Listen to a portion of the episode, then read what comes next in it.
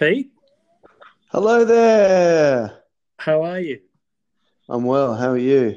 Good, good. I've got a I've got a confession to make. Yeah. I can't count. Was it six o'clock? No, no, no. I went back and counted the number of podcasts we've released. yeah. This is actually lucky episode 13. Oh, okay. Yes. Did we think we hit it last time? Did we? We did, but you weren't on that podcast because you had some problems with Telstra. So that was the unlucky podcast. so um, this week we have a very special guest, uh, someone who I like very much and have worked with uh, a lot over the years.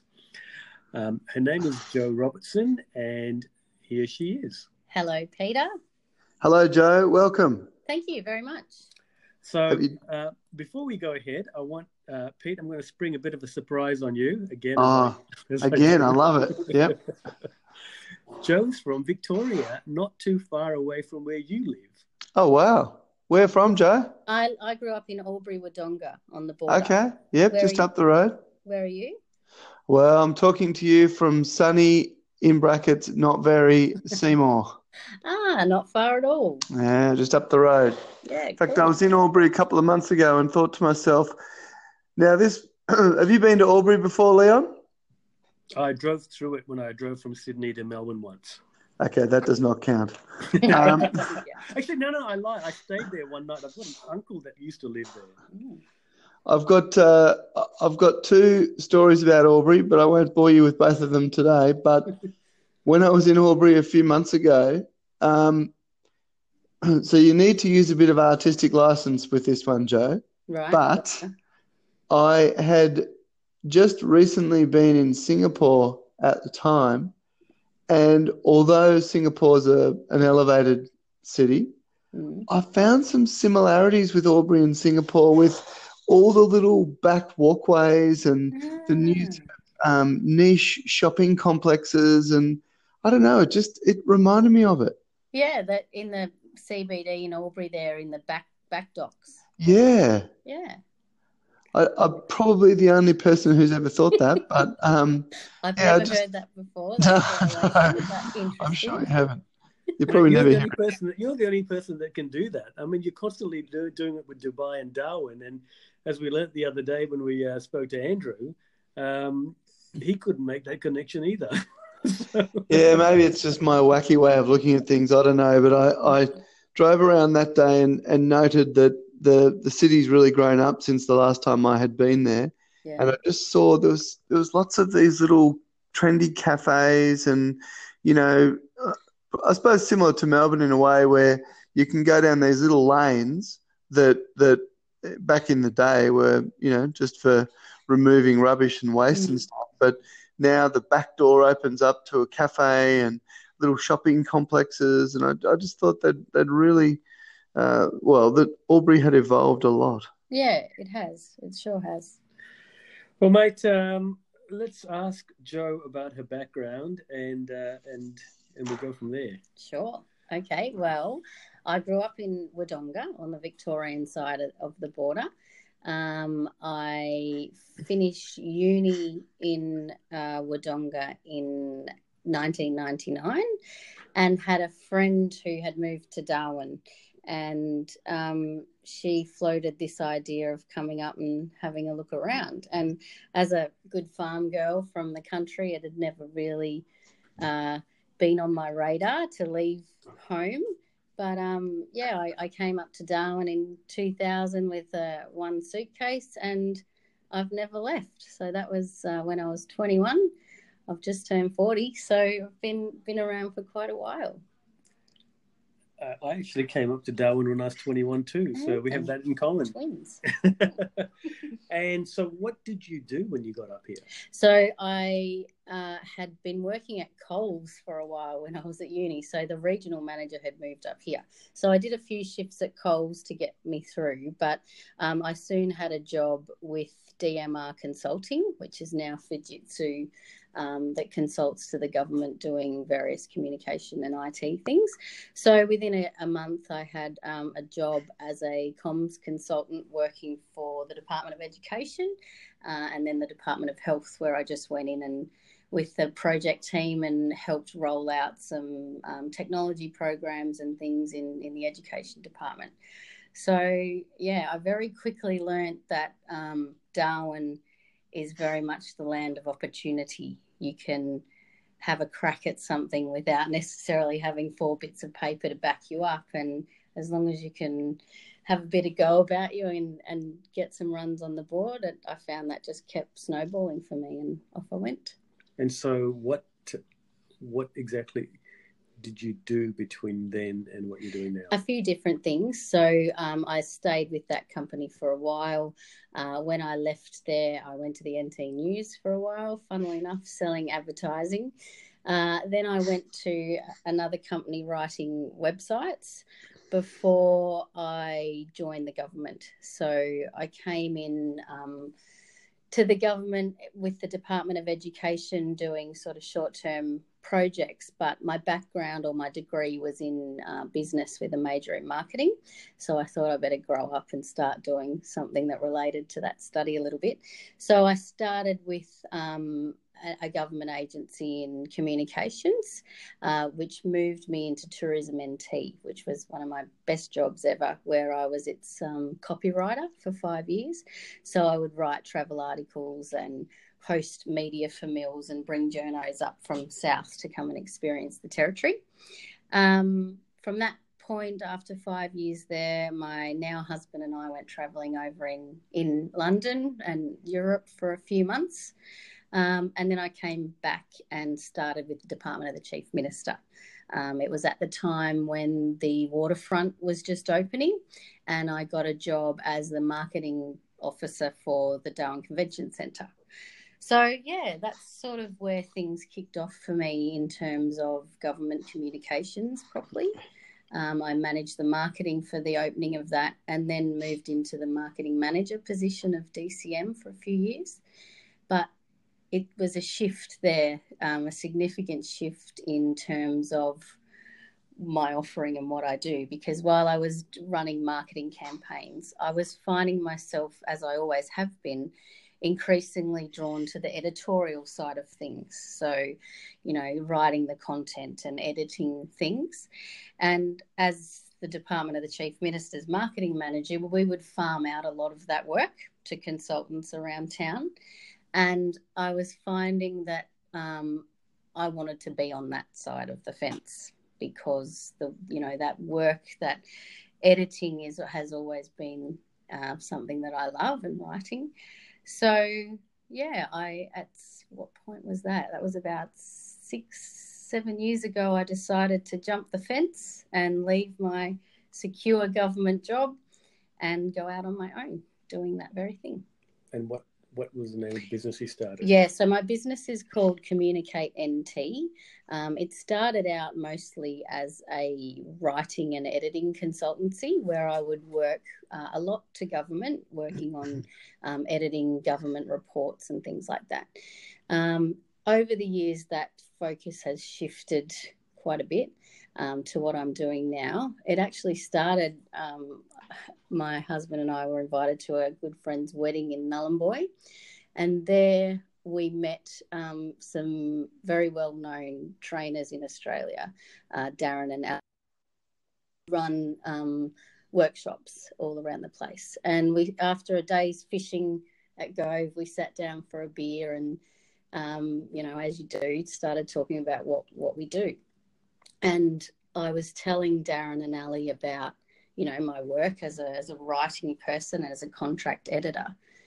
And they very or darren actually very quickly said well you need to be in training. You need to be training people. And it's not something i'd ever you know even half considered.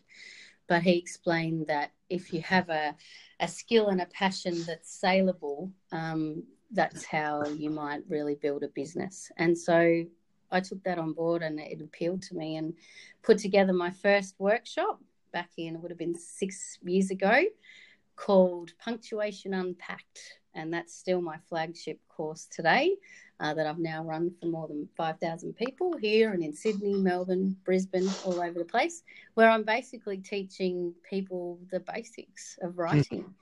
Um, how to use apostrophes and commas and Semicolons. semicolons as you um, are the champion of Leon. Um, but you know when to use capital letters, how to make writing professional and consistent and correct. Because unfortunately, um, my study since then has shown me that this in the 70s there was a shift around this stuff in Australian schools where um, the parts of speech lesson, the proper grammar lesson was removed in favour of kids being creative and telling a story. So most of us that are younger than, say, my grandma missed out on that intense grammar lesson that shows the ins and outs and the background of why we do what we do.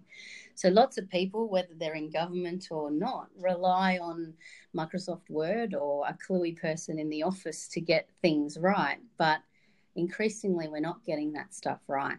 So I've found there's a big call and a big, uh, you know, opening for me to go in and help people with the nuts and bolts and the basics to get it right. Pete, I know you're probably that you're going to explode, uh, so I'll let you go first. Oh man! Firstly, if we haven't met before, Joe, I'll be dumbfounded. Um, but uh, all that aside, gee, my my wife's a journalist, and she's the punctuation Nazi in our family. Oh, we'd be Uh, good friends. Yeah, and, and look, I'm pretty good with the English, Mhm. um, but I'll tell you what, it's uh, I've got lots of kids, too many to mention. But funny it's I was only just saying to someone earlier today, it, it's it's amazing how complex the English language is, and when you've got young ones around and you're trying to teach them, and, and as I say to them all the time, listen, you're just going to have to know this word. There's no rhyme nor reason for why it's spelt this way. Mhm. You're just going to have to know it. Yep. And, and then when you add in punctuation, now, um, I think it was Leon I mentioned this to the other day. I, a while ago, I put Grammarly on my computer. Yeah, I nearly threw it out the window. yeah. I lasted um, 12 minutes with Grammarly. Yeah. Yeah. Yeah. So, um, and of course, it's it's um, slanted towards American English, which also doesn't help. But um, it's a lost art. So, Mm, well done for having the patience to get out there and try and teach people this stuff. thank you. Um, eh, because you know, spelling is one thing, but then there's the punctuation, which is a, a another ball game altogether. Yeah. Yeah. So, how do you not get frustrated?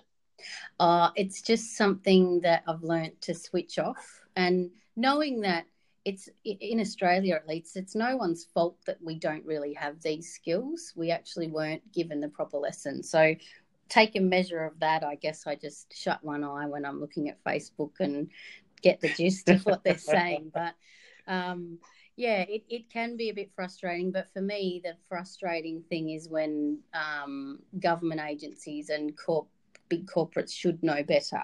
Um, that's when we, we need to step in. And I guess that's who my workshops are for. It's for government teams who need to produce um, public facing documents that can't have those basic errors in them. And that's um, the majority of my clientele, I guess. So, so that's a bugbear of mine, um, and it happens. I'd suggest every day of my life. yeah. Where I get a document of some description, and I'm like, that there's actually a spelling error, Yeah. or worse still, a punctuation error. Yeah. But it's it's impossible to stamp it out, right? No, yeah, I, I think it probably is impossible because I think, in my experience, um, either standards are falling or we're just not caring as much um, on the whole. Yeah. You know, with the texting and the social media and the abbreviations that have become the norm, um, that's creeping into professional communication as well. Yep. Um, it's by far one of the most common comments that my participants raise in workshops that we run. Like, do you think in 10 years we'll be speaking in emojis and we'll be speaking in two letter words to mean things? And I vomit in my own mouth when I think about that being the case. but who knows, you know? But it is becoming a lost art, as you say, which is scary. Yeah, it, it is. Um, that that was where I was going to go with that. Is how does someone like you deal with this, um, or sort of, I guess, new age speaking and spelling? Because it's sometimes I have to reread, even though the sentence is half the length of what it used to be. I have to reread it to work out what the hell they mean. Yeah, I'm the same. I refuse to use it myself. I won't, you know, all my text messages are properly punctuated. I don't use shortened versions of things. But um, yeah, I guess it's just rolling with the times and, and keeping up with it. But I certainly wouldn't be, um, I'm not doing it myself. I refuse to. yeah, well, I, I think um, given what you do, it, it would have you stand out when when you are communicating as well. Yeah, I think so. And the other side to it is apart from the punctuation session, I also launched um, a few years ago a session on writing in plain English, which hmm. is another way that. Um, you know, we're helping, I'm helping government agencies and big corporates just cut out that jargon and the crap and the big 12 letter words in favor of just speaking simply and clearly to people, which I think helps things stand out as well in, in that simple and clear communication, which is essential in this day and age. I couldn't agree more. And. I'll give you a an industry that probably irks me more than any other. Yeah. By thinking that they're talking to the common man, but are so far out of touch it's not funny. Yeah. I saw an ad the other night, and there was a girl shooting a netball, and she misses the goal. Mm. And after that happens, this group of about 25 girls jump out of nowhere and they start doing this chant. And it's all about, uh, you know, um, girl power and stuff, which is great. Mm. And then because they're chanting behind her, that gives her the courage to shoot again. And she shoots the goal again and she gets it in this time. And then as soon as she shoots the goal, the Suncorp logo comes up on the screen. Yeah. It's an ad for a bank. Yeah. And I watch all bank ads and think, who are you appealing to? Because no one buys.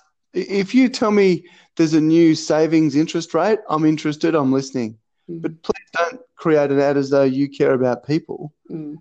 They're just so far out of touch. Are you dealing with industries like that? Not so much banking um, yet. I deal with mostly it's government agencies at the moment, but I'm going to start helping Leon's team maybe work work with plain English a little bit more. So my my sights are on, on the lawyers. Um, yeah. yeah. I'm absolutely surprised, Steve. Uh, Steve Pete, I'm absolutely surprised you didn't throw me under the bus because when you started going when you started going down that path about Suncorp, Joe looked at me and she's like she she she mouthed lawyers to me, uh, and I thought, oh yeah, Pete's going to throw me under the bus, and off he went in a completely different direction. the thing is, Leon, you know I don't like to be too obvious. But uh, look, I, am a big big fan of Joe and her work. I think. Uh, it, it, just resonates so much with me on a number of levels. Um, number one is I am a little bit of a perfectionist, and also my mother was an English teacher. I don't know if you know Pete, so I did get that education. And the first time I met Joe, and we invited her in, which was I think probably close to when you started your business. Yeah, it was a long time ago. Um, you know, I remember we had a bunch of lawyers around the table in our boardroom, and Joe asked us to rate ourselves as to how we thought we we, we ranked in terms of our ability to understand punctuation. And you know, I thought I was being pretty good by putting an you know an eight or nine down. I can't definitely a nine. At least. It was a nine. Yeah.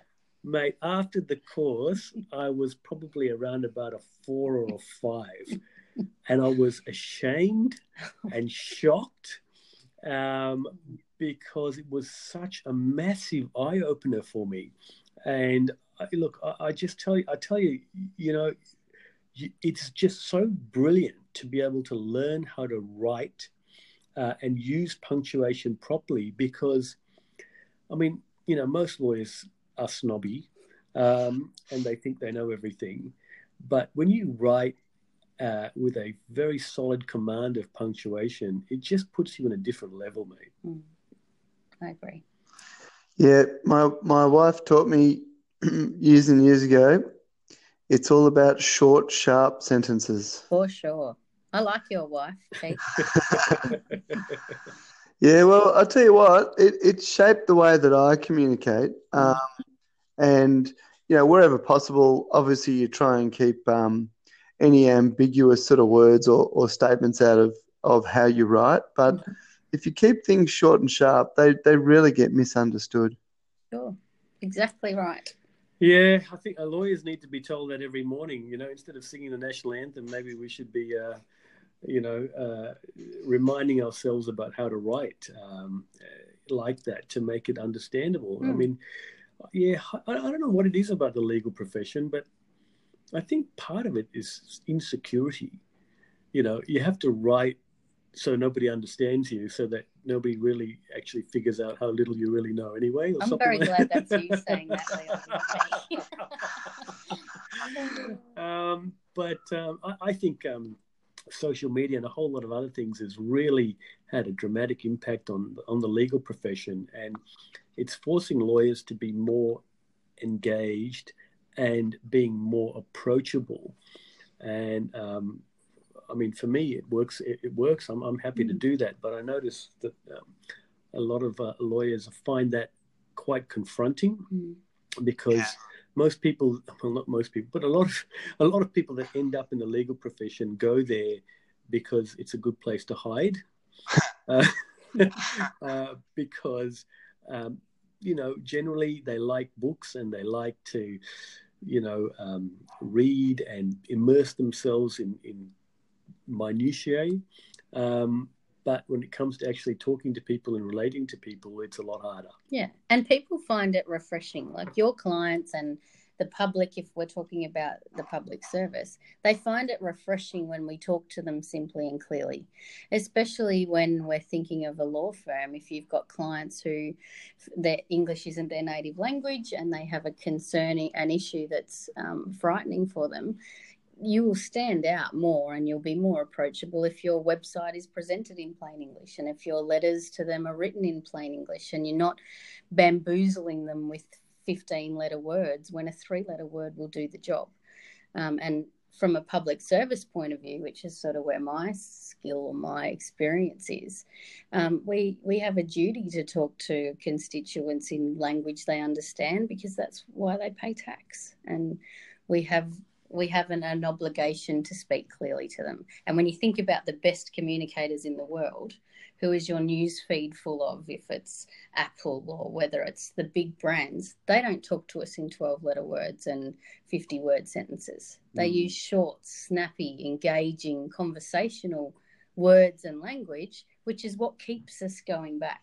So that's it works. It works for nearly every industry. But as you say, it's the the hiding business. It's the using our convoluted language to justify our pay grade sort of thing Mm. that we need to stamp out, that we need to work through and say it's actually authentic and recognizable and refreshing and rem- and memorable to speak clearly and write plainly to people. Mm. You know, I remember back in the day, um, I, I think the Aussie culture has evolved somewhat too. So I remember back in the day, in the you know in the eighties, etc. If people talked in um, complicated or using complicated and long words, uh, there was a sort of a bit of a respect there for them. People Mm. used to think, oh, look, they you know, they must be very smart, even if Mhm. they didn't know what the words meant. Yeah. But if you go around doing that nowadays, nowadays Yeah, you'll just get, oh, what a wanker. Who's this guy? exactly. but some people didn't get that memo, Pete. No. Some people didn't get the memo that you sound like a wanker when you do that. I know. Carry on with it. Some of them are situated in Mitchell Street too at the top end, but um, that's all good. So I want to I want to um, give a little bit of recommendation to both of you, just on the subject of um, of, of speaking um, posh. Oh, Um, there, there's there's a, a series, uh, there's a podcast series called the Reith Lectures. Mhm. Um, go to it and listen to the latest uh, two lectures from um, his lordship, I think it is, uh, Jonathan Sumption. Hmm. Absolutely brilliant. Yeah, wow. Brilliant English. Hmm. Brilliant English. Probably doesn't. I, I would. I, I found it easy to understand. I don't. I don't think he, he was talking in quite, um, you know, pompous and Mm. posh language as Mhm. such. But what I really enjoyed most about it was the question time at the end of lecture one, when some guy got up there and started effectively um, kind of almost making fun of him, right, of, of Mm. his positions. And the takedown that he delivered Hmm. in typical understated English wit was just breathtaking. Yeah, I'll check that out. Hmm. Yeah. So um yeah, so look, what are your plans for the future, Joe? So I'm starting to think about that and how I can scale things a bit or expand a little bit. I'm getting um, some inquiry from people I'm meeting interstate um, to go down to other places and, and run sessions. Um, hopefully, some relationships with some university lecturers, which is pretty exciting. But um, in terms of my um, long term plans, I'm looking next to see if I can make it an online sort of offering because at the moment I run face to face workshops, which I love because they're very engaging and it's fun and we have a lot of fun. I know punctuation is a dry topic, but people generally tell me they have fun. Um, but yeah, I want to look at the opportunities to scale it into more of an online package or a webinar type series that I can. I Yeah, love it. yeah, I think that's where I've got to go, Pete. John, Yeah, the Evergreen webinar, mate. We talked about it two days ago. we did. We did. Sorry, Joe. I'm, No, you're right. I was too excited. Well, I was, I was just showing Joe before this podcast all the work that you've been done, doing for us on the SEO, and uh, she was quite impressed Yeah, to see. Ward, Ward Keller in the uh, in the what is it called the three the, the three pack Google three pack. the Yep. Google three pack and AKA also the sack pack. the snack pack. That's the one. Yes. So uh, perhaps uh, perhaps uh, you, you know Joe could swap some uh, punctuation lessons with you for some assistance yeah. with Oh, website. Yeah, for sure. Uh, Bring your funny- life. When you started talking before, Joe, I was thinking, oh, this has got to go online because I there's think it so does. many Yeah. people Joe can see. And, you know, with the, uh, look, at my wife's a personal trainer nowadays, or she has been in recent years. Yeah. And one of the things that I say to her is, well, you can only see one person every hour. You know, maybe if you take a group, you could see five or 10, but you're limited to how many people that you see Mm. you create some sort of a um, you know an online training portal well then people can train whenever they want 24 hours a day Yeah, which I've done myself. I've bought, you know, I'm getting back into old school. Um, I'm studying sentence diagramming at the moment, and I've bought that very package from a lady in the US who who does that very thing. And it was she did it very cleverly. There was a, you know, a time uh, sensitive offer that I needed to buy, so I bought it. I dumped my hundred bucks on it. I still haven't used it yet, but it's sitting there. we call it false scarcity in the business Yeah, that's right. So I, I plan. I figure I've got all the content. Um, it's it's a, it's something that uh, the feedback is consistently overwhelming about about how it's delivered and the, how simple the content is, but how useful it is to apply to anything you write. So I think I'm on a winner. I just have to have the time to do it. yeah that's the problem but at the end of the day um you know that that's the, any sort of membership portal or or whether it's done through your own membership site or whether it's done through a uh, you know a pre-existing one Mm. um, if if you get a thousand people paying, uh, you know, ten dollars or twenty dollars each, Yeah. um, that that's people you don't have to find and put in a classroom and, Yeah. and be in front of yourself. So Yeah. it's um it's time well spent once once you actually get away from the fact that you're not earning anything while you're doing it, but yeah. it's the aftermath that's the important part. And uh, I was talking to Leon a couple of days ago about these evergreen webinars, um, where the content remains the same, and and your business couldn't highlight that any better because you're not going to suddenly need to change full stops or commas. Or, It Uh, ain't changing. It's the same. yeah. Nah, so uh, uh, uh, despite how many times I say to my kids, well, actually that word shouldn't be spelt like that, but that's how it's spelled. So we're just going to have to deal with it. The English aren't likely to change it anytime soon. No, I don't think so. So yeah, that's really exciting.